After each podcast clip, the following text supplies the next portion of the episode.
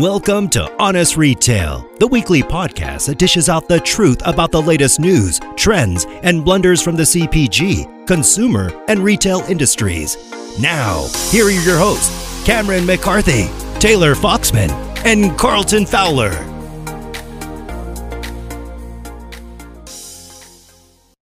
Everybody, welcome to episode 52 of Honest Retail. We're doing an uh, unusual Friday episode uh, today. I was actually the culprit this week uh, in in having to reschedule, so I appreciate CJ and uh, Taylor uh, kicking it with me here on a Friday. I sound awful today, so um, thank you to everybody who's kind of pushing through that uh, along with me. But uh, I have a toddler, so I'm sick every other week. That's just kind of how it uh, works because they're disgusting. But um, CJ, Taylor, how are you both doing? Doing well. Hey, instead of uh, instead of sound awful, how about sound sultry? And uh, you know, like like you know, just just a little bit more. Uh, just own it. Yeah, yeah, just own it. Yeah, it's. uh I think it probably sound like I've been smoking quite a bit, but uh, yeah, it's uh, it's it's not a great sound. I can't. It's not a great audio experience for anybody. Taylor, how are you doing? I'm doing good. I like doing this on Friday. It's like I feel energized to do this almost close to the weekend too. So feeling good. I'm good. We might have to reassess moving forward. Friday could work. Uh, Tuesday is like my Mhm. favorite. Tuesday's easily my least favorite day of the week, so having it usually be on Tuesday, uh, it usually makes me cheer me up for like my least favorite day. But I could also see it just making a day like Friday even better. So, um, so we're gonna keep this episode a little bit shorter than usual. So why don't we dive into uh products that caught our attention? Um, I'll start off. Um, I ordered for the first time because they recently joined WeStock and I wanted to try it out. But um, Bawi, uh, B A W I, I hope I am pronouncing that right. They're a sparkling agua Yeah, I think so. Yeah, Yeah. really good. Uh, the branding's killer. Um, like killer. The branding's awesome. Uh, I really like the lemon flavor. Um, I've tried other agua frescas in the past, and I've been kind of surprised when they're not sparkling. So I liked this one being a sparkling agua fresca. Um, really liked um I think like the the lemon was the best for me because it like wasn't overly sweet uh but like the pineapple as well. Um and yeah I'm uh I feel like this is a really good like summer drink uh and could also be like a really solid mixer too. Um so love the love the two guys building this business and uh really like kind of this space. It seems like we're between them and a few others. It looks like there's like a lot of agua frescas going into the market here. Taylor I have you like tried it before? too. Yeah, I love it. Yeah, they um they had talked with the Angel group that I'm part of, and we tried it uh, this past year uh, multiple times. I, I really love the guys. I think they're hard workers, and I really really like the products too. I, I'm not super familiar with other direct competitors. I've seen a few, so I, I would need to do a little bit more research. But I actually mentioned them yesterday and something I was recording too. I, I, I proactively called them out. Um, I think they have a really, really good tasting product, and I really like the founders. And seeing them also just get out there a little bit more on social media too and carve out a voice is uh, pretty nice early on. So they've already kind of caught on to the need to to get out there as founders and, and get on Twitter and other platforms and talk and engage and have a point of view. So I think they're off to they're off to a good start. Yeah. Yeah, the other one uh, is Agua Bonita, uh, but that one's Yeah. still, I don't think it's sparkling. Um, also really good. Founder over there is killer, and uh, they actually just launched into Target, I think, this week. Uh, so founder, right? obviously, yeah, and so they're um, Mhm. they've got a little bit of a head start um, on Bawi, but I think uh, both like very different products, uh, even though it's like very similar. Um, but I think too, like Minute Maid also, I just think launched a like Agua Fresca because I saw it in CVS, so it seems like this space is is kind of blowing up. Uh, Taylor, how about you? What are uh, what are the products that caught your attention? Also, too, um, shout out to Ludens. Never tried this cough drop before, and it's pretty solid cough drop experience. So you've been getting me through the Wait, week. So wait, wait a minute. Wait a minute. Sorry, sorry, everyone. I have to stop. You've never had a cherry Luden's cough drop in, in your No, life prior so- to right now.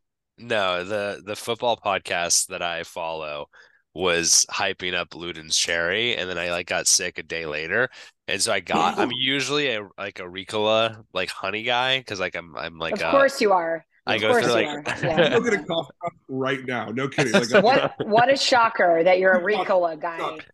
is Ricola like Wait. uh is it like high society? Yes, yes. Luden's is is is It's the it's the working man's cough drop. It's Luden's is the working man's coffee shop, and I remember, I remember that like they have. The, so I'm looking at the old school packaging. So it was like a square, looked like a kind of like a matchbook, and then they had the red thing.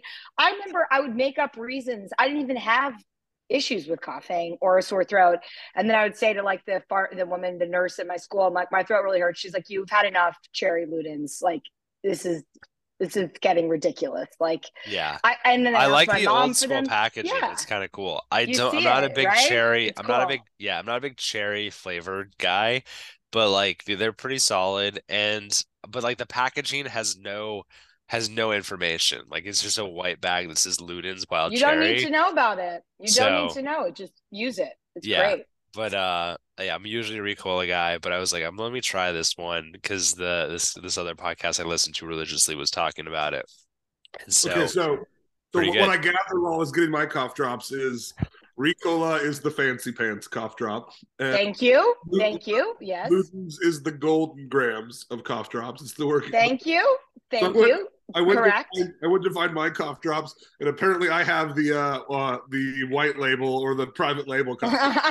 Cherry, and then you have what CJ has, which is the Oh, no. no name. I don't know if you can tell that this dog clearly thinks that anything that comes in plastic Is food. Is food, right? Is food, right? Yeah, Yeah. Luden's is okay. Luden's is best. Okay, I'll give you my I'll give you my drink. I know we have short time. I'll give you my drink. Um, went to Busan this week and um, I never try samples. I just I'm not a samples person. When you go into a store, I'm like, yeah, there's something wrong. I know I'm like one of one. But um, the guys over there brought me over to uh, try a product called Everleaf. It's uh, apparently it's been around for quite some time. It's a non-alcoholic portfolio of spirits, but they're also not led by like category. So it's not like whiskey or gin or wine or beer. They're kind of like empirical spirits, but on the non outside. Uh, so it's just one's called forest, one's called mountain, one's called marine. Uh, could be a bit confusing for consumers who don't even understand the space really to begin with entirely. And now you have products that don't have any real tangible descriptions. Uh, but they showed me the mountain one and is this beautiful pink bottle. And they had like diet tonic on site and ice. And I literally didn't even ask a question. I was just like, I'm going to take whatever you guys have. I wrote a tweet like I was like, "What in the holy hell is this?" It was like all I could taste was like strawberries and cherry with the tonic. Like it's by and large now that I've been down this path for over a year now, which is crazy. I remember when I talked about it at the beginning. Uh, this is standout. This one varietal. So the company's called Everleaf. Um, the flavor is Mountain. Uh, take it or leave it. Um, do it with tonic water, and it is by and large the best non-alcoholic thing I've tasted in a long time. Very cool. Yeah, Mountain is uh is a weird flavor profile. Um, but I guess so is Forest. Like, what does that mean? Right. I, I totally get it when it's an Old Spice scent. Like I, when it's a flavor, I'm I'm thinking a lot of like, you know maybe some juniper.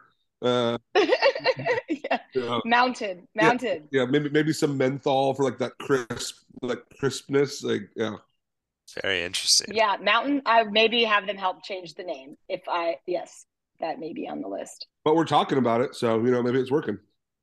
Yeah, Very Yeah, cool. It's great stuff. It's like very pink. I'm looking It's at so picture good, of it now. guys. It's it is. I've never tasted anything like it. Alcoholic, non-alcoholic. It's just delicious, delicious, delicious. All right, Approved. That sounds good. I'm gonna try that. CJ, You how about should. you? It's uh, guys, like I have been like I haven't tried anything new. All my all my meals have been delivered the last two weeks. Like where I'm in the middle of like multiple financings and all kind of stuff going on. So like I just haven't tried a single new thing. There's nothing new going on in my life. No one's pitching you and sending you samples. It's a total standstill right now. Oh, I just I'm just not open to them. People are pitching. He's just not opening them. Yeah, but- come on. Um, you know, Fulmer at first look is probably ready to kill me because I haven't, you know, I haven't filled out like the last two, the last two, you know, first look box. You know, you know. um, Shout out to Fulmer. Shout out to Brian. Um, so yeah, I'll I'll I'll be I'll, I'll do better next time. Do better, be better. No worries. All right, well, let's hop into our first topic. Um, so why don't we talk about the Heinz Absolut mashup? I think we've talked and highlighted a bunch of uh, different mashups before. Um, I don't know if this is going to be uh, like a Luden's type comment, but I had no idea Heinz even made uh, pasta sauce to be honest before I saw this uh, this collab. Um, but thought it was kind of cool.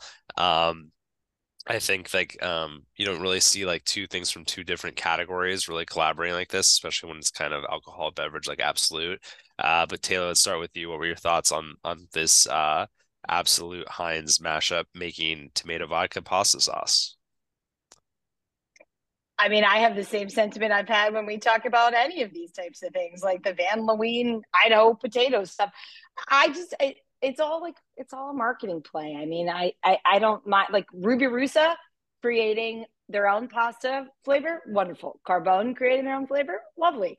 Pernod Ricard, with whom I have a deep a- admiration for, that's my background, but creating a you know a Absolut infused Heinz, like who's the I don't just I don't understand the audience for it. Like I get the marketing play and I understand like it's a PR moment in time, but I just again this feels super kitschy to me and I'm not buying it. I think there are way better options, even if just traditional like red sauce or again, red sauce that comes from some of the more reputable restaurants or hospitality chains. Like I, yeah, I again go back to my thoughts. And I heard that the Van Leeuwen Idaho potato, whichever one, whichever ice cream company just launched that potato flavor is disgusting. But so no, I'm not buying this. I'm not buying it. I, I don't cook. I don't cook, so it's irrelevant. So it's irrelevant. Remember, I don't cook. So let's ask Cam or CJ when he has more time. No, I, I agree. It's definitely just like definitely marketing kind of all over it. I think it makes a lot of sense. Ugh. Um, in terms of yeah, like a collab. Okay. Um, it's okay. Um, I actually side note tried Carbone's for the first time uh like last week and definitely like the only sauce where I'd be like, yeah, this is better than Raos's. Uh thought it was like a Not really bad, good right? product. Yeah, very good. good. Yeah. Very good for sure. Uh CJ, what's your thoughts on the collab? I mean, from Heinz's perspective, this is a win, right? Like to your point, people like Heinz makes pasta sauce. Like, like you know, you know, I, I, I think it helps Heinz. Like, I, you know, Taylor, you know this probably even better than I do. Like, if Pernod could just get Absolut working again. that's that's the everything that's else the goal. yeah, everything else in the portfolio is doing great, you know. Um, and and so like I mean, I, I can imagine myself literally in the the creative agency pitch room where they're like, okay, we need to find someone to re-highlight like our glory years, but we can't just start running the Absolut silhouette ads again. So how do we find some way to like ease into that? Um, and this is what they came up with, and like I don't think it's bad. I think it does evoke some of that nostalgia, um, but I don't think that um, I don't think it's gonna. You know, uh, uh, this hopefully this is just the first step because like a lot of Pernod's leadership has been talking about Absolut in the press lately, and that, that they have a plan to reignite it. So if this is the plan, let's hope there's a little more. Yeah, I mean, it's like you can see the marketing team being like, yeah, and then it's going to be around the social media hashtag absolutely Heinz, and it's like, all right, what are we doing here? It's like, and I'm surprised that they're, I'm surprised that it's only in the UK. So once it comes out here, I'll definitely purchase it. Uh, but I can't, I can't imagine that it's like uh, an outstanding product, but it's kind of cool. Like the mashup of the logo too, uh, is like kind of the slickest part of it. But um, yeah, no, it's uh, it's fun, and we'll see. Um, you know, kind of if, if more things like this are going to kind of roll out, because um, it obviously seems like it's resonating with a lot of consumers. Um, CJ, let's let's bounce over to your kind of domain here. Um, a new fund uh, called the Family Fund uh, launched recently. Um, they're really, I think it's um, built by three kind of main key players in CPG space. So, Kurt um, Seidensticker from Vital Farm, uh, sorry, Vital Proteins, Sean Kelly, um, who started Snack Nation, which I think uh, then um, rebranded under Caroo, uh, and then Josh Wand, who was the founder of Force Brands, which uh, for people who don't know, like Force Brands is kind of like the big like job market uh, website uh, for CPG and retail space. Um, it looks like it's a fund mostly focused on Series A, um, stage consumer brands, um, and then I see this like a lot, like when we're going out to pitch, um, they're they're kind of talking about like they've amassed this community of 50 founders and CEOs that help. Um, you know, I was actually like on this panel last week for like raising your seed round and stuff, and and I kind of said to the to the group that was there, like any type anytime you see an investor or something kind of talking about like the value add or their community it it's never really as great as like you kind of think and like a lot of times like you're just going to get the financing not really be able to leverage that community but it seems like here they're really Sorry. I take umbrage with that. well, you know what I'm saying. Like the like the the the full like value out of like this community, like really how leverages are like can you how much can you leverage those 50 founders and how much of a difference is that versus like, you know, going with a with another investment firm in the space. So I think you know, CJ, what I wanted your kind of thoughts on is like, what were your thoughts on like the creation of this fund, and do you feel like it's huge value add having this network of founders and CEOs in the space, or do you feel that that's marketing where it's like, hey, like that's a way for them to differentiate themselves from other people? Well, I, I think first and foremost, it's a way to raise money, right? I mean, like I really like a lot of the founders that I work with, and I've you know I've always said I don't know what Fund Three is going to look like, but I would love if Fund Four was just founders as LPs because that'd be a lot of fun. Um, um, you, you know they're doing a good job getting press with this, but like the fact of the matter is like Giannuzzi's new fund is also done by founders, and it's like an order of magnitude bigger the amount that they brought in from founders. That they just wouldn't found bigger founders. Um, I, I, I yeah, I was kind of surprised by the size, like, yeah. and then all the marketing behind it, because the twenty five million dollar fund isn't necessarily like that that big, especially for that stage. Yeah, but, but I mean, for all we know, all, all, all these founders that are getting involved there, you know, want to put some into the blind pool, and they all want to follow on a lot, or there's a bunch of other institutional capital that's wanting to follow on, like no one ever knows the full story. I think that utilizing and motivating founders is awesome in theory. Um, I would love to do it more. I, I, think, though, at the end of the day, people's incentive structures dictate their behavior, like full stop. So, if having money in this fund makes these founders more likely to help the companies that the money goes into, then it's a total win. Um, you know, founders could open doors. Like like I, I I won't pretend, you know, we, we have a reputation of of like doing as much as possible to help our founders being as available to them as possible. Like I I would be lying if I said that's out of the goodness of my heart. It's because we're a startup fund too, and the more likely that they're successful, the more likely that we're successful. So I, I the incentive structure has to be there, and if and if putting a lot into a fund helps that founder be incentivized to help the companies that that fund then invest in, then I think this could be an absolute leg up. Other than that, it's just PR. Yeah. I, yeah, I think in like the value add component, right, is like um like a lot of times it is marketing right? Like in, i mean like every single pitch meeting we go it's like yeah we really try to bring like a lot of value add on top of just the check right? And it's like you can kind of rinse and repeat like that component of like your pitch to an investor like when they t- kind of talk through like their fund. Um but it looks like kind of building out this network of founders that's available to them. Um like it's not a new concept like there's a ton of um, funds that obviously do that. It's just like how actionable and how available is that actually to the um, you know, to the to the people that they're investing in for sure. Taylor, what was your uh, kind of thoughts on on this fund and like how they're approaching everything? Um, a few things. So I've known Josh and I've, you know, forever. I don't know the other two partners yet. Um, but I I couldn't speak highly more highly of Josh. I think him and his team, what he's done for the industry just in terms of just like their role and reputation in helping with hiring i think has been great. So i didn't even know he was doing this. I know he's always been in and around the investment space but this was i think like the first time more like kind of formally right? Unless i was off that he's been kind of associated with a fund or anything like that.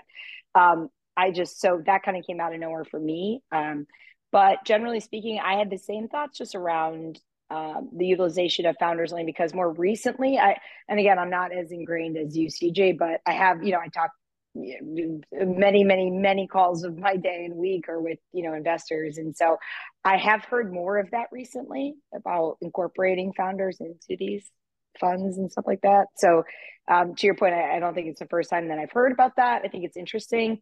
Um, also just i know it's like a random question but i guess i also think a little bit about like bandwidth and those people too like if they're kind of putting it in here is like you can tap them I think we all, you're a founder, Cam, and you know, CJ, obviously you invest in founders. I work with founders. Like it, I just don't know the bandwidth and like the accessibility of that kind of more broadly speaking, not just specific to to this group.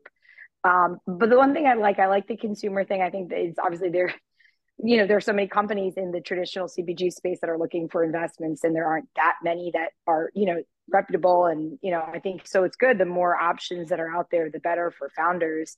Um, and lastly, is I like that they're very they're, they're pretty specific as to what they're looking for. So like late seed Series A, like that's pretty specific. I don't really see that too often either. Of like we're looking, you know, it's mostly like oh early stage, and then you talk to them, and then people have a little bit more specific specific. I can't today. Specific specificity.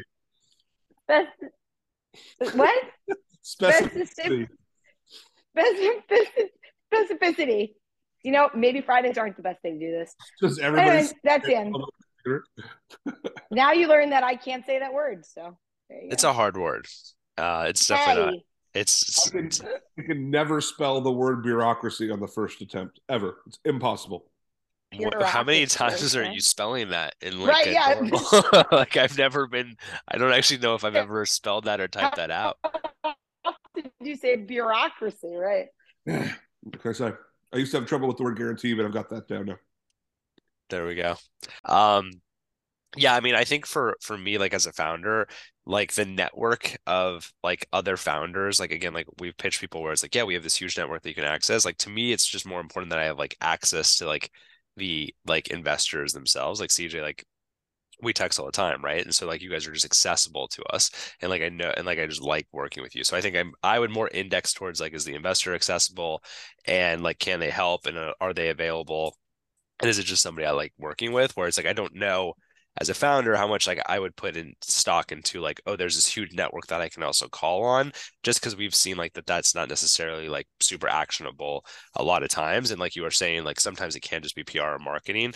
I more would rather just like focus on like the, the key investors and just know that they're like accessible. Um, and I think that that's what we've been you know really lucky with like through our process and finding investors and everything on our end. That's a really good point. And it actually brings up a good topic for next podcast. I don't know if you've seen this new thing that like Sam Parr, who you know founded a bunch of um, you know newsletters, him and some other folks have put out something called the Hampton or Hampton, and it's. I saw that today. Yeah, I saw Alex Pattis put that up too. You know, yeah, because like I, I I do probably believe there's some supreme utility in like founder groups, like founders helping founders type thing. Um, I just don't know. To your point, Cam, like you like like the the point you're making is like, hey, what matters is time and attention obviously beyond capital. Capital is the bar, and then time and attention beyond that, you know, is is is the, the, the next step. And what this press release doesn't address is like, here's how much time the founders are going to spend. That was yeah, that was kind of yeah, that was my yeah, exactly right. Um, yeah, no, I uh, I agree. I think like um, that would be interesting to assess. But I think as like a founder, that's definitely something I prioritize. Um, is just like having accessibility and like, is it just somebody I want to have on the cap table and like go to work with like every day, understanding that I can always call on that person, and like have access to them. Um, but yeah, um, still uh, be interesting to see kind of how they deploy this capital um, and what bets they end up taking. All right, let's uh, jump to Quip and Walmart. So Quip, which is the uh, started as a direct to consumer brand, now has really large end caps in Target and Walmart as well. Uh, it's the toothbrush brands. Um, they are now offering um, professional dental care through Walmart's online hub. So you can actually take like one uh, to six pictures of your mouth, and it's assessed by a local dentist, and then they send back like feedback and issues, like hey, you have potential cavities or gum issues within 24 hours. And I just like from a, somebody who sees like a lot of different activations and partnerships, like we just talked about, like Heinz and Absolut, like this is an actual partnership where you're really working closely with one of your major retail partners. You're figuring out like, okay, how can we provide extra value to your customers, not just in a way that's going to help increase the velocity of our product, but also just make the customer experience so much better. And I just very rarely see like in-store activations or online activations um, like this that are actually really meaningful to the customer and that are going to really drive value and increase sales both to Walmart and to Quip. And so I love this partnership. I thought it was great. I wanted to highlight it. Um, you know, CJ, we can start with you. What were your thoughts on it? And and how do you think an emerging brand can kind of take a lesson like this and creatively think like, okay, how can we actually provide a really strong customer experience um, you know, to our customers inside of retail? I mean, I think you summed this up perfectly. There, there, there's there's no need for me to to repeat what you just said. Like actual service, something novel, engages the customer, hopefully is useful. Um, I would feel really awkward taking pictures of my mouth and sending them to someone, but like, hey, like, like I, there are many dentists in my family. My grandfather was a dentist. My dad was an oral surgeon, and like, you know, you can't let the perfect be the enemy of the good. The people who are using the service probably weren't getting three checkups a year um, and and you know if you if you pull the dentist aside and said is this a good idea? they might be like oh god no. But like this is for a person that wasn't going to the dentist and this is going to help them. This is a good thing. So i'm all for it. Yeah i just think uh i yeah i think it's understanding who this is for right? Um but i think this is great and i think walmart um is a perfect retailer for this because obviously they service such a wide variety of demographics and and i think this is a really good fit. Um taylor what, what were your thoughts yeah, I'm the same. I don't have anything else to add. I think this is really interesting. I think everything you said was spot on. These these are the topics that that are great to cover, but don't provide a lot of filler uh, for airtime because again, like we're all on the same page, um, and we just think like this is a really good idea. Great. Great job. Um, all right, well let's let's dive into it, the the final kind of uh, topic we want to talk to obviously uh, we are here on a podcast talking to you um, really with like kind of no intentions right? We all have our own companies uh, we all have our own things that we're we're focused on but we really try to make sure that this this um, this podcast kind of stays outside of that and isn't really pushing like the agendas of our companies and i think one of the things that i've seen is like um, one is like a lot of founders of companies becoming a lot more um, out there and open, and then the other one is like a lot of brands are are launching podcasts as an own marketing channel, right? How can they own um, kind of the discourse about their brands, um, whether that's Thrive, you know, CJ, you brought up, um, you know, Nectar. Um, there's just a lot of companies that are really starting to focus on building out podcast networks um, for their audience. And so I thought this was kind of really interesting to see this as a new marketing channel. Um, I think it's great, again, to kind of own that and then build out your community. Um, and I'm sure um, it's got a lot of long term value um, to the brand too. So, Taylor, we can kind of start with you. What were your thoughts on this? And do you know any brands kind of inside of your personal portfolio that you work with that that are doing this? No, but it's been talked about a lot. I think again, even like some of the brands I work with that are later stage, I think they're still still not late stage businesses, and I think they still have other priorities, to be honest. Um, so I'm not sure necessarily if like I, I mean the only thing I, I we have been doing is I work I, I launched for Pernod Ricard years ago like a sales focused podcast to help virtually like inform and educate sales reps nationwide as to like what to focus on when selling products. And so some of the brands I work with have implemented that, um, which is more of a B2B podcast that helps their sales force or their distributor partners know what to sell and know what to prioritize, uh, which seems a little bit more mission critical cool in some ways. Um, but for brands like a Thrive or larger scale brands that are obviously like have more money to deploy targeting consumers, you know, kind of more on ongoing strategic widespread basis, this makes sense. I mean, I think people love the podcast, you know, channel overall, and it just depends on the content. Like, am I gonna like just as a consumer, if I like Trader Joe's, which I do here and there, like if they have a podcast, which it looks like they do, would I listen to it? I don't know, maybe I would give it a shot. And if the content feels like it's trend focused or they have interesting interviewees, something like that for sure. But if it's all about just the brand, I feel like I would get really tired of that really quickly. Um, so like what they it looks like for Trader Joe's, which I never knew that they had a podcast. It seems to be all about like everything Trader Joe's related, um, which I guess works in the context because they have like a very polarizing brand, but also just like people just like love Trader Joe's and everything about Trader Joe's. So in that case, I think it's okay that they keep it about everything about the company, like shopping lists, our favorite this and that, our loyalty program. But for something like a Thrive Market, like I would rather see them bring in really interesting brands that they have within the company or topics like they're doing around like nutrition and wellness. And so yeah i think i think that makes a lot of sense. Um, i think i think uh, broadening it for things like a marketplace i think is a great approach because they can also just like leverage and it's nice for the for the market too. It's like for these companies if they are like an e-com platform or marketplace i think you know their partners will also find it to be really attractive to be able to be potentially featured on something like this ongoing. So yeah i think it's i think it's a really smart idea. Yeah i think if you're you got to like speak more to like a community element versus like the brand itself i think that that's the best way to go. Like if you're you know if you're a brand that sells running clothes like talk about like like create a running podcast and, and don't necessarily like push your agenda like on every Always episode. brand yeah yeah, so I think like that's the best way if you're Trader Joe's like making it about diet and healthy living and things like that that makes a ton of sense.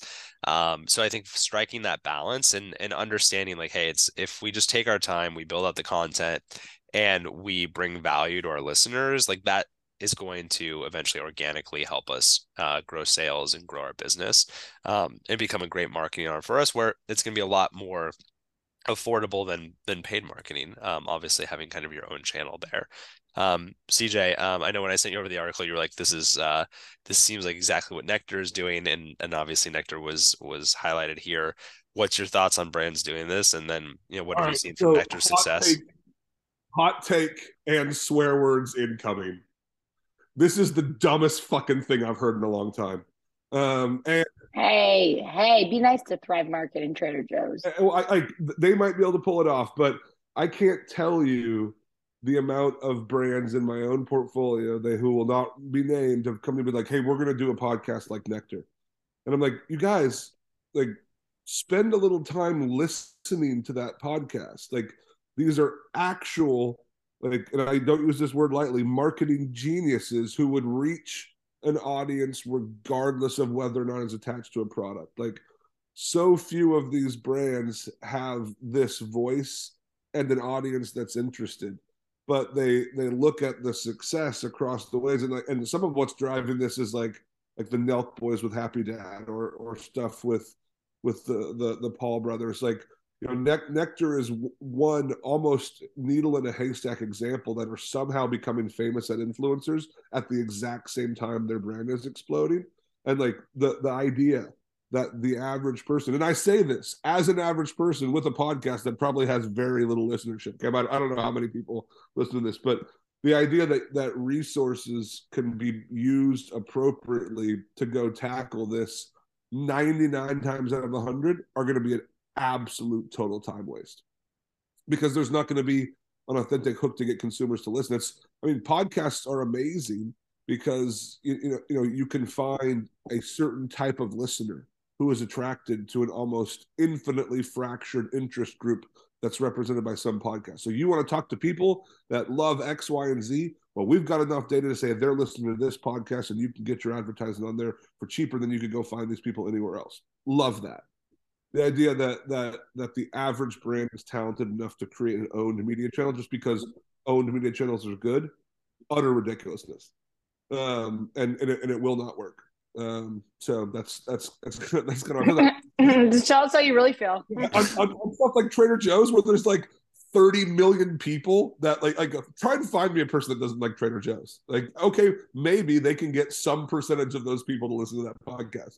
But like when when brands that have like CRM lists that you know that don't number in the high eight and nine figures. Um, the also idea- like what it, also like what occasion like sorry CJ, but like what like where am I like maybe I'm being weird, but like I listen to podcasts, right? So like I listen to Jay Shetty, like when I'm walking or on a run or you know, like we're relaxing or relaxing all the time that we have to relax. But you know, like those types of things. Like when at what moment in time, if I could listen to a podcast, I'd rather listen to what happened in the news, like NPR, right? Or New York like that's just I don't get the occasion, I guess. Yeah. Take that Jay Shetty example. I love it. Why would you pick a two million dollar trailing twelve month wellness company and listen to their podcast about like, holistic health over Jay Shetty. In what freaking? That's right. Right, that's what I'm saying. Like Jay Shetty's going to win every time. like this is I mean, how it, yeah. like this, this is this is like this is crazy talk. Um, and and and it's the re like like literally, it's the reason that I've invested so much money in Nectar is because they are special marketers that like who can actually do this.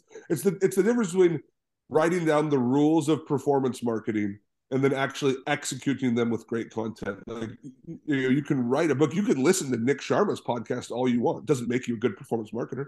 Um, you might you might you might pick up a couple tips. Um, so I I I, uh, I think this is silly, but I love talking about it um, because all it does is highlight the people who are truly good at it. Like, and even even further down in that article, I don't know if we put the articles in the show notes. Like, you know, it's kind of like that old Supreme Court um, diatribe. Like, I don't you know, don't necessarily know what pornography is, but I know it when I see it. Like, they're talking about Bobbie's podcast called Milk Drunk. If you're going to call your podcast Milk Drunk, I that that is a signal to me that probably you have the creativity to be pretty funny and engaging about a topic, new motherhood, um, you know, or new fatherhood, depending on who wants to listen to the, the, podcast. Like that might actually be a combination of funny, engaging, and informative that might work. But like, can you imagine just tuning in to like the average founders podcast? Like, I'd blow my head off. Um, so yeah, yeah I think I think part of the issue too is like the like we like we I mean we suck we, we we have like the benefit of like we've taken like four to five years to like really build out everything really slowly that we do on content. So we don't actually have to pay a lot of marketing. And I don't actually think the brands know like how long it takes to build up an audience or how long it takes to like build out like a podcast audience and all that stuff. So I just don't even know like if like I think a lot of people might be starting it and thinking like they're going to get the initial um, results or responses that they're looking for, or from one of these more established podcasts, and like that's just not going to happen. So uh, I just think the time involves uh, like it also pulling you away from your business when you don't have a clear plan on like what it's going to actually be about and how you're going to engage with a larger audience and all of that and build it out around the community. It's like it's all just tough things to balance. And we are we are though going into this weird just like phase of business where it's like